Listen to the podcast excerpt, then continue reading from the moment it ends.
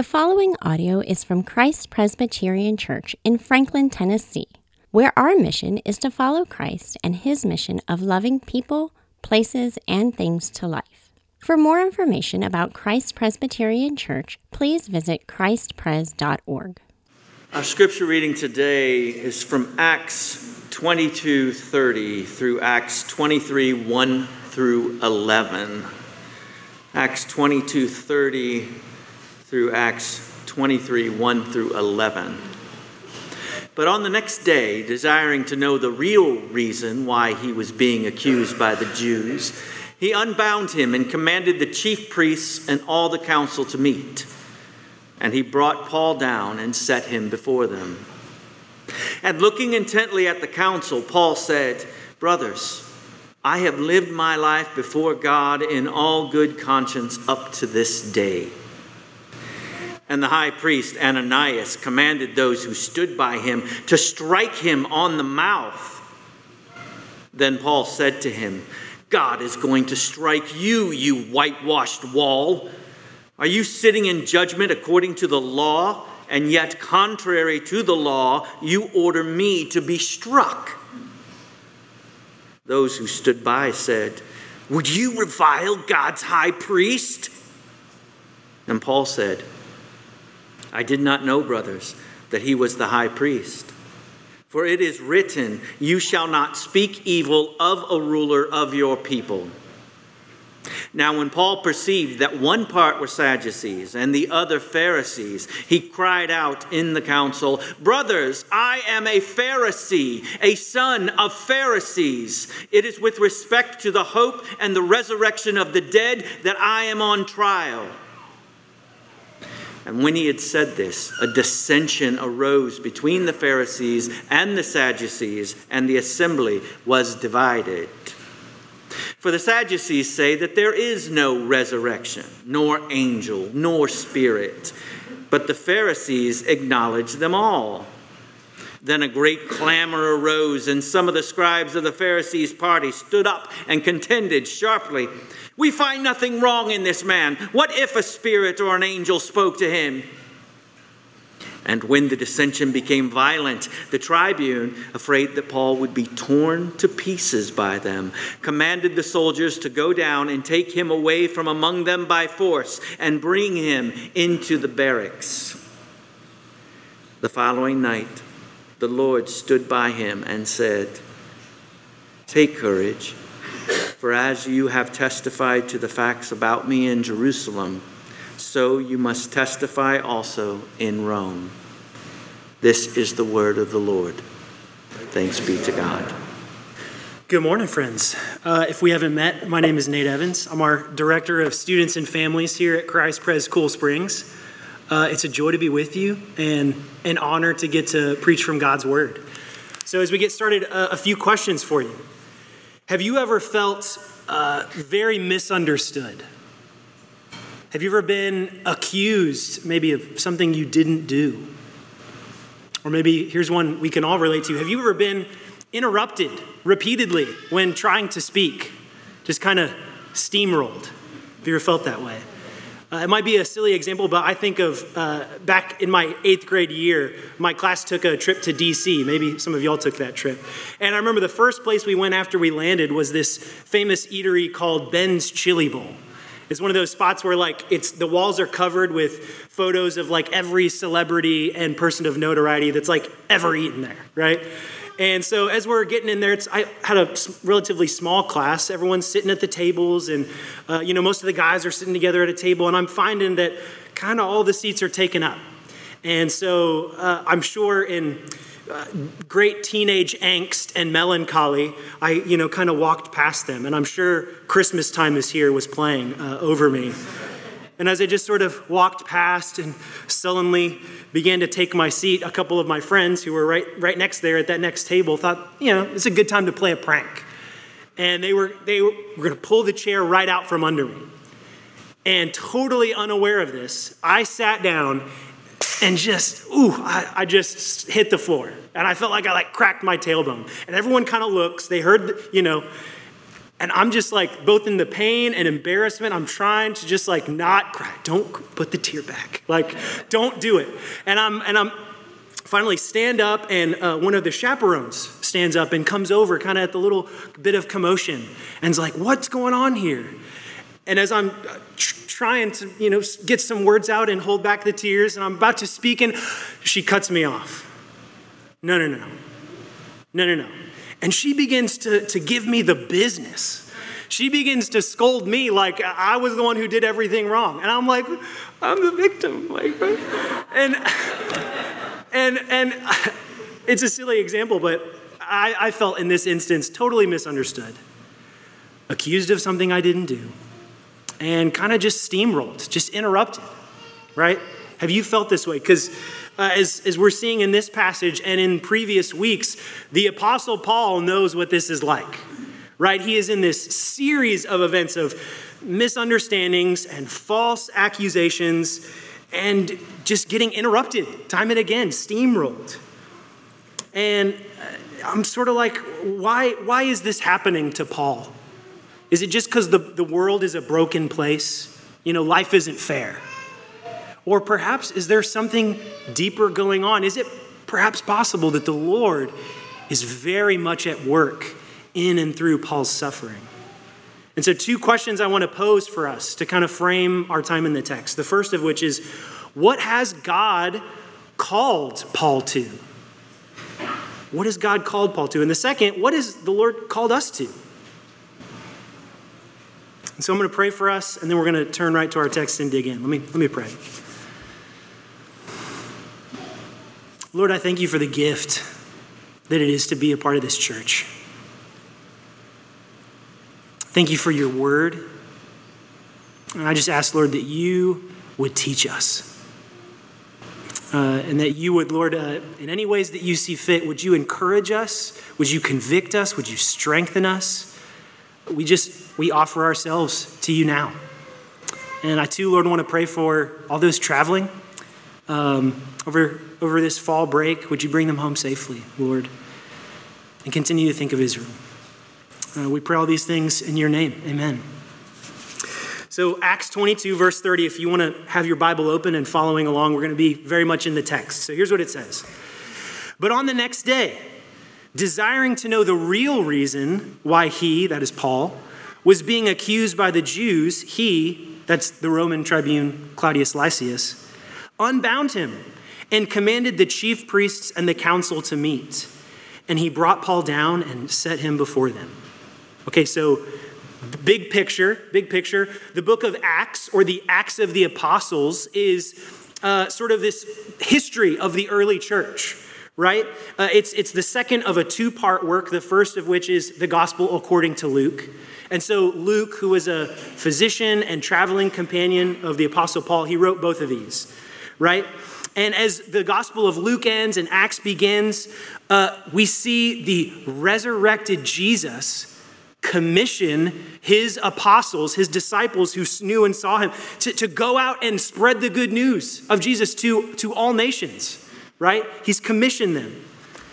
And so we can wonder how, how is the gospel made it here to Franklin, Tennessee? Why are we here this morning? Well, it all started here with those who knew and followed Jesus sharing the good news. And so, in the past few weeks, we've been reading about Paul on his third missionary journey. And uh, he's at Jerusalem now. And he's been seeking to build rapport with the Jerusalem church. And he's in this week long uh, ritual of sorts called the Nazarite vow. And uh, in the midst of this, towards the end of it, these Jews from, from Asia see him and begin to accuse him of, of teaching against Jewish law and defiling the temple by, they think that he brought his uh, Gentile Ephesian friend Trophimus in. So they're, they're rioting. And so they drag Paul out of the temple and they are beating him until uh, the Roman authorities show up. They're just around the corner right? And so they arrest Paul and the Roman tribune Claudius Lysias. He's trying to figure out from the mob, like, what has Paul done? And so he's asking them, but people are shouting all sorts of different things. He can't make heads from tails.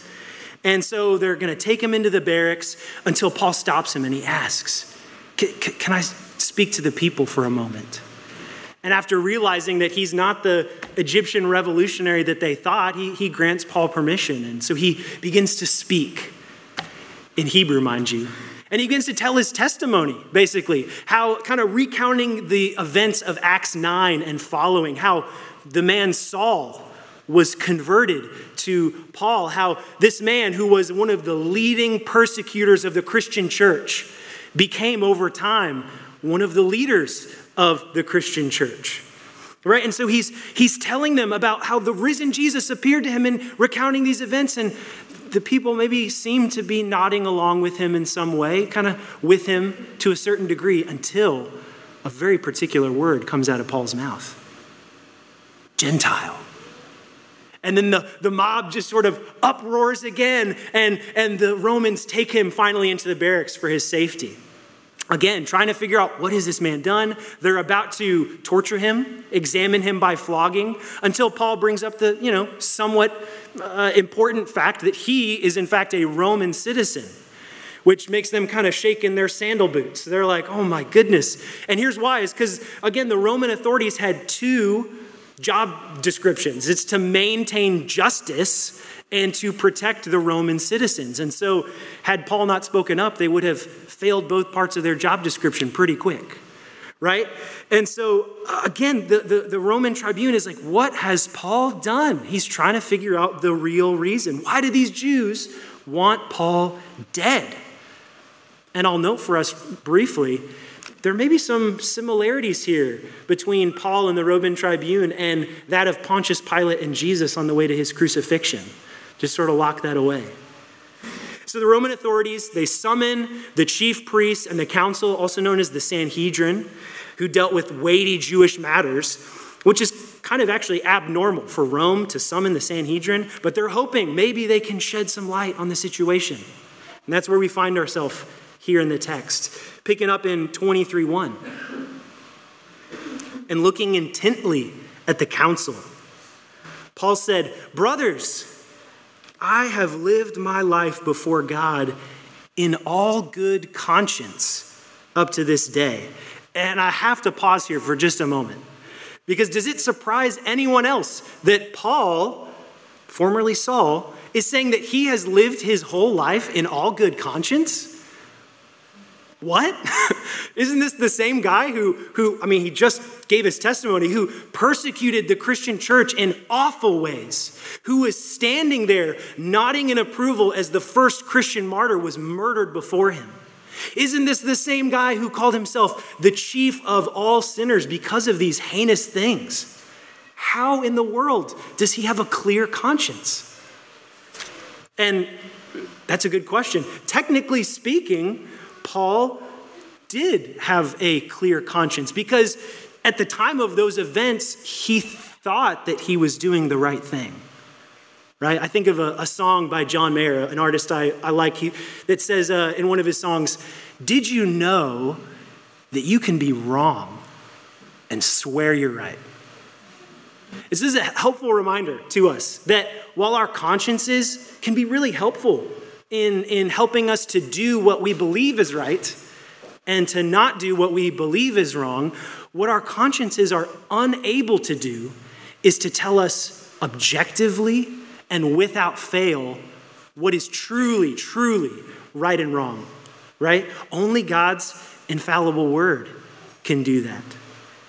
And so, uh, just a quick word of exhortation on that note. If you ever find yourself in friction in some way with God's word, I would encourage you, implore you even, to ask the Lord, to ask even trusted brothers and sisters in Christ, Am I wrong? Am I wrong? Or even uh, Psalm 139 comes to mind, right? That says, What? Search me, O God, and know my heart. Try, try me and know my thoughts. See if there is any grievous way in me and lead me in the way everlasting. Turning back to our text in verse 2. And the high priest, Ananias, commanded those who stood by him to strike him on the mouth. And then Paul said to him, God is going to strike you, you whitewashed wall. Are you sitting to judge me according to the law, and yet, contrary to the law, you order me to be struck? So I don't know if this is surprising to you, but again, just to recount, Paul has said simply, I've always done what I thought was right. And within moments, the, the high priest commands Paul to be struck on the mouth. And I'll remind you that we're not reading a scene from The Godfather, right? This is not a mob boss. This is this isn't just a priest, this is the high priest who's commanding Paul to be struck. And so what does Paul say in response? He says, God is going to strike you, you whitewashed wall, which sounds actually pretty familiar, similar to some choice words that Jesus had for the scribes and Pharisees, right? He said, he called them whitewashed tombs.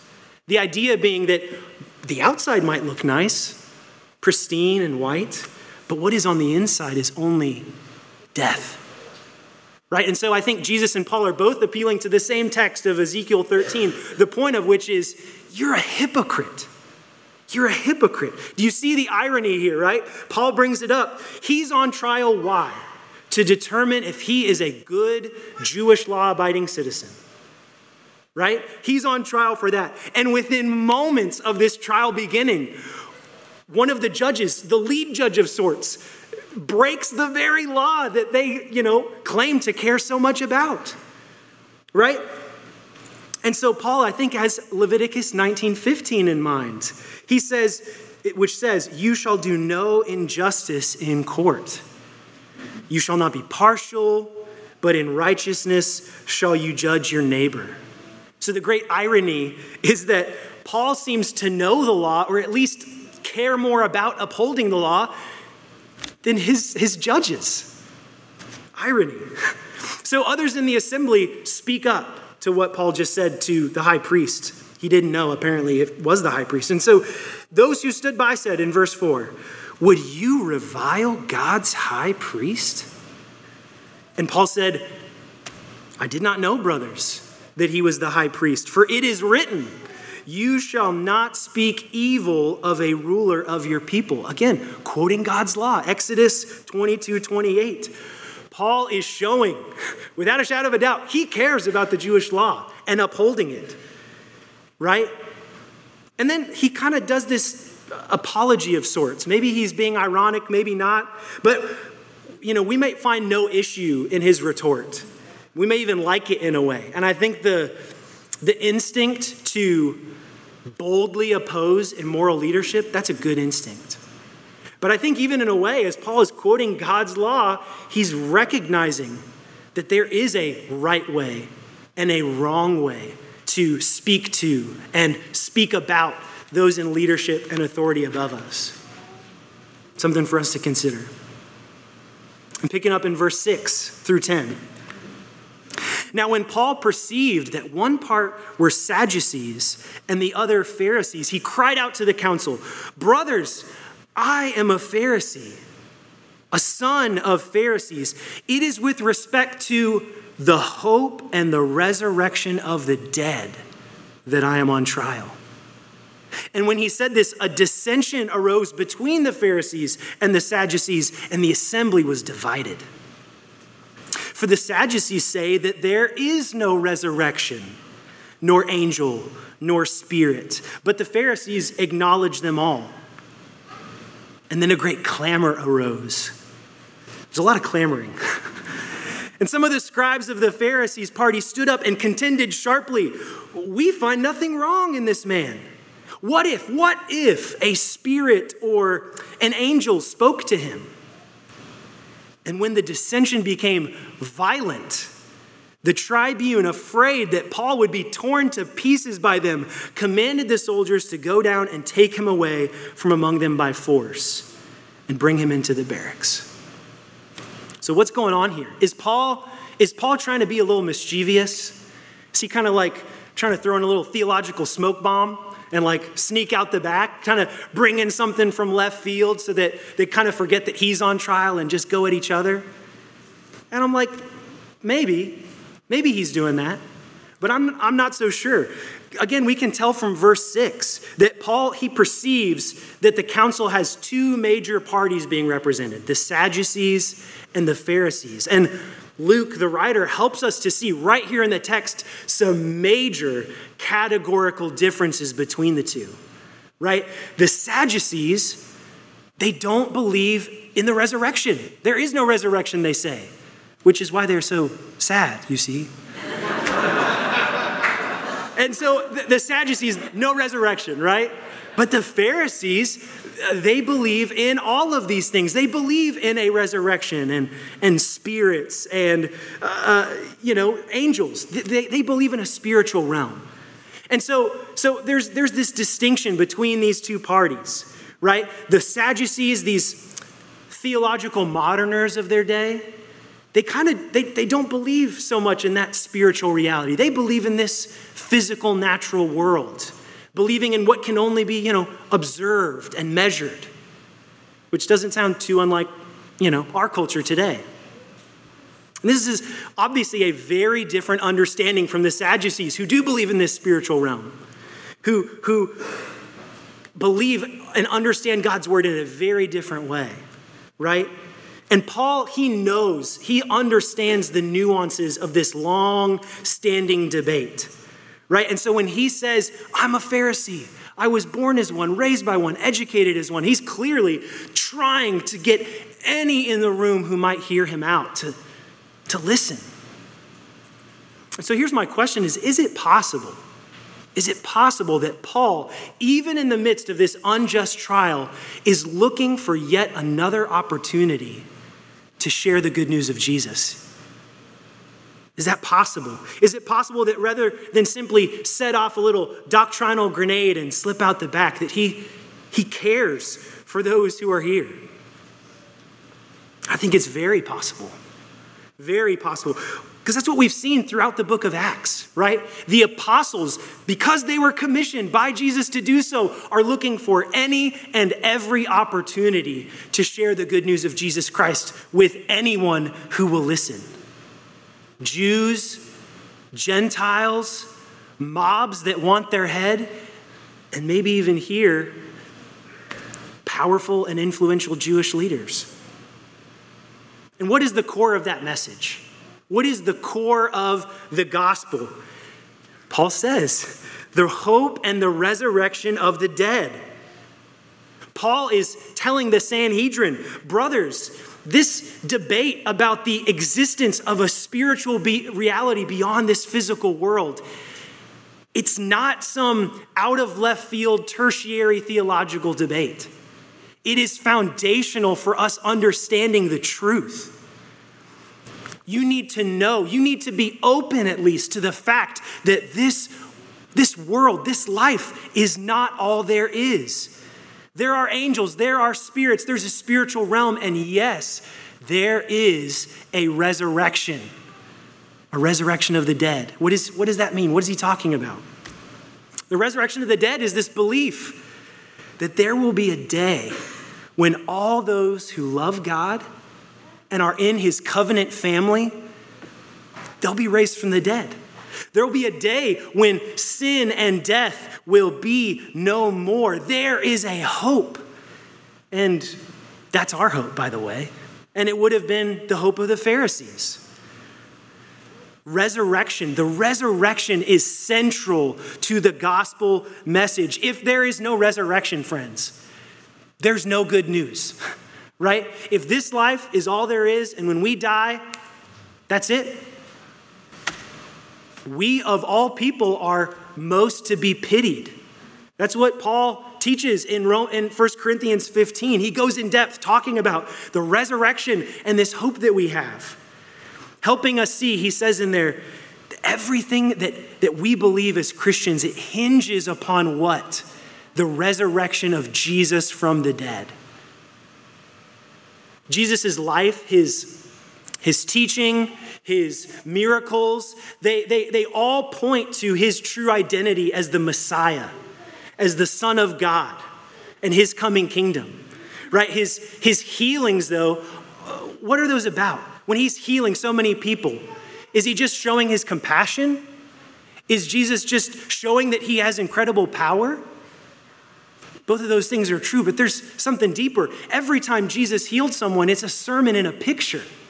He is showing what his coming kingdom will be like. He is appealing to the restoration that will come when he comes again for all those who trust in his name, both the living and the dead. But nothing, nothing affirms and confirms the reality of who Jesus is than his resurrection. If the resurrection of the dead is true, if we know these things are true, if we believe that this life is not all there is, if we believe that, like Jesus was raised with this glorified heavenly body that's both incorruptible and imperishable, and that we too will have a body like his, which I don't know if you can imagine what that would be like to live where aches and pains and the effects of sin are no more. If we believe these things are true, that is a very different perspective. That is a hope. That is our hope. So I will ask us how might we live differently today if we really, really, really believe that these things are true? If we believe that there is a resurrection, if we believe that our hope is not ultimately in this life, it is in the one to come. That this life, as good as it can be, is not as good as it gets. How might we live differently? And as we wrap up, here's kind of the, the one takeaway I hope, I hope we'll hear this morning is if the resurrection is true, if the resurrection is true, then we can willingly and joyfully take up our crosses. What do I mean by that? Jesus in Luke 9:23, he, he says to his disciples, If anyone would come after me, let him deny himself and take up his cross daily and follow me. And that's the life of the Christian, right? to take up our crosses daily and to, to follow Jesus, to deny ourselves. Right? We're following Jesus who took up his cross. Why? So that all those who know and love God, who are in his covenant family, might be with him in eternity, in the resurrection. John 3:16 we know it well for God so loved the world that he gave his only son that whoever believes in him shall not perish but have eternal life, everlasting life. And as we've seen through this passage and the, and the passages leading up to this, in this beautiful way, Paul is following in the footsteps of Jesus right? He's taking up his cross daily. He's enduring what? False accusations and angry mobs and corrupt religious officials and beatings and near death experiences. Why? To share the good news of Jesus. That's what he's been called to. And friends, we too, if we know and love the Lord, if we are his disciples, that's what we're called to. To take up our crosses daily, to deny ourselves. And what does that look like for us? I have a few thoughts to share. It's not exhaustive, but here's, here's a few thoughts. We live our lives not for our own good, but the good of others. We, we seek, we're searching for ways that we can serve and give, ways that we can understand others more than being understood by others. Or much more practically, uh, for siblings, you can have the last piece of dessert. You can ride shotgun, even though it's my day. You got it.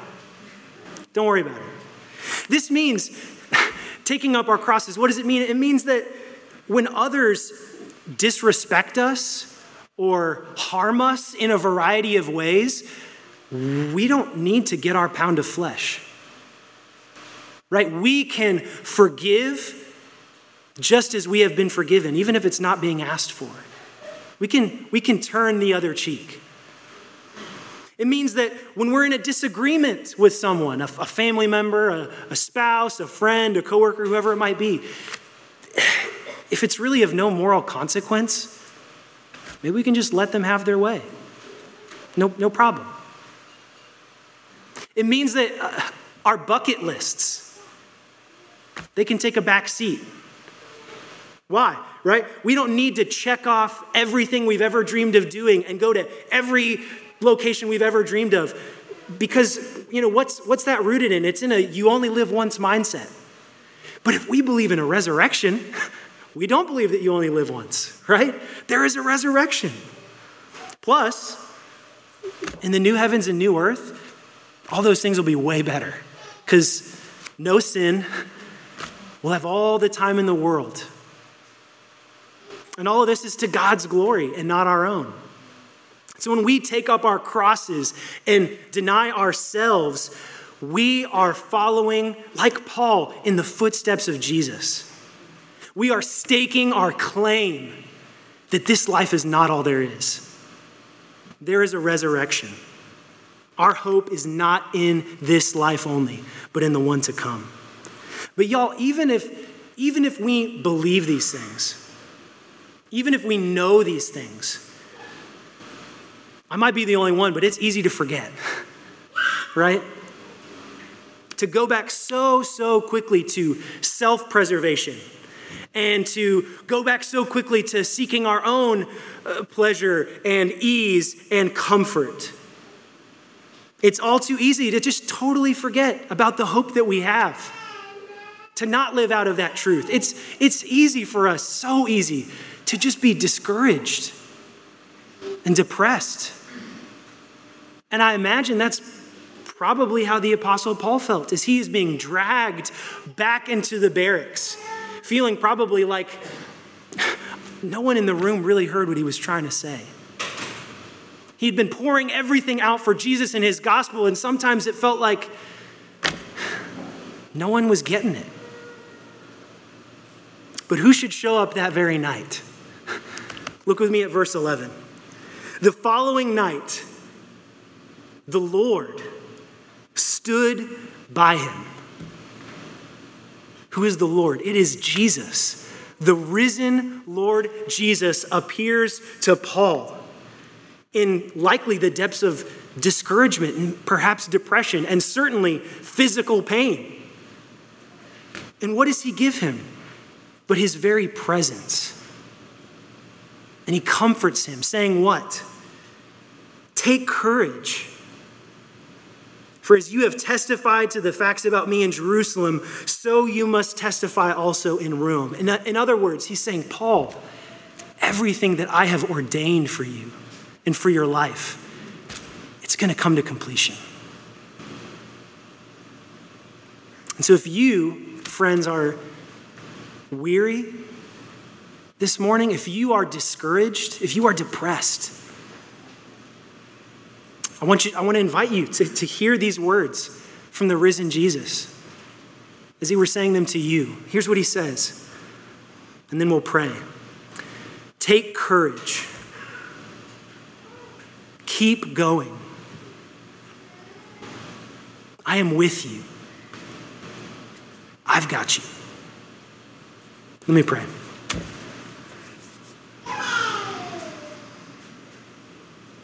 Lord, no eye has seen, nor ear heard, nor the heart of man conceived or imagined all that you have in store for those who love you. We thank you, Lord, and we, we praise your name for the love that you have shown us in Jesus. We praise you and thank you, Lord, for his cross, because by it, we know that we, we can be with you. That is our hope, Lord. There is a resurrection. This life is not all there is. So, Lord, I just I ask that you would form this truth of the resurrection deep in our hearts, deep in our minds, that we might live our lives in such a way that reflects that these things are true. Lord, that you would be glorified in the way that we can deny ourselves and seek to love and to give ourselves for the sake of others, just as you have done for us. So we will offer ourselves up to you now, Lord, and always would you form us into the image of your Son. We ask these things in the name of Jesus. Amen.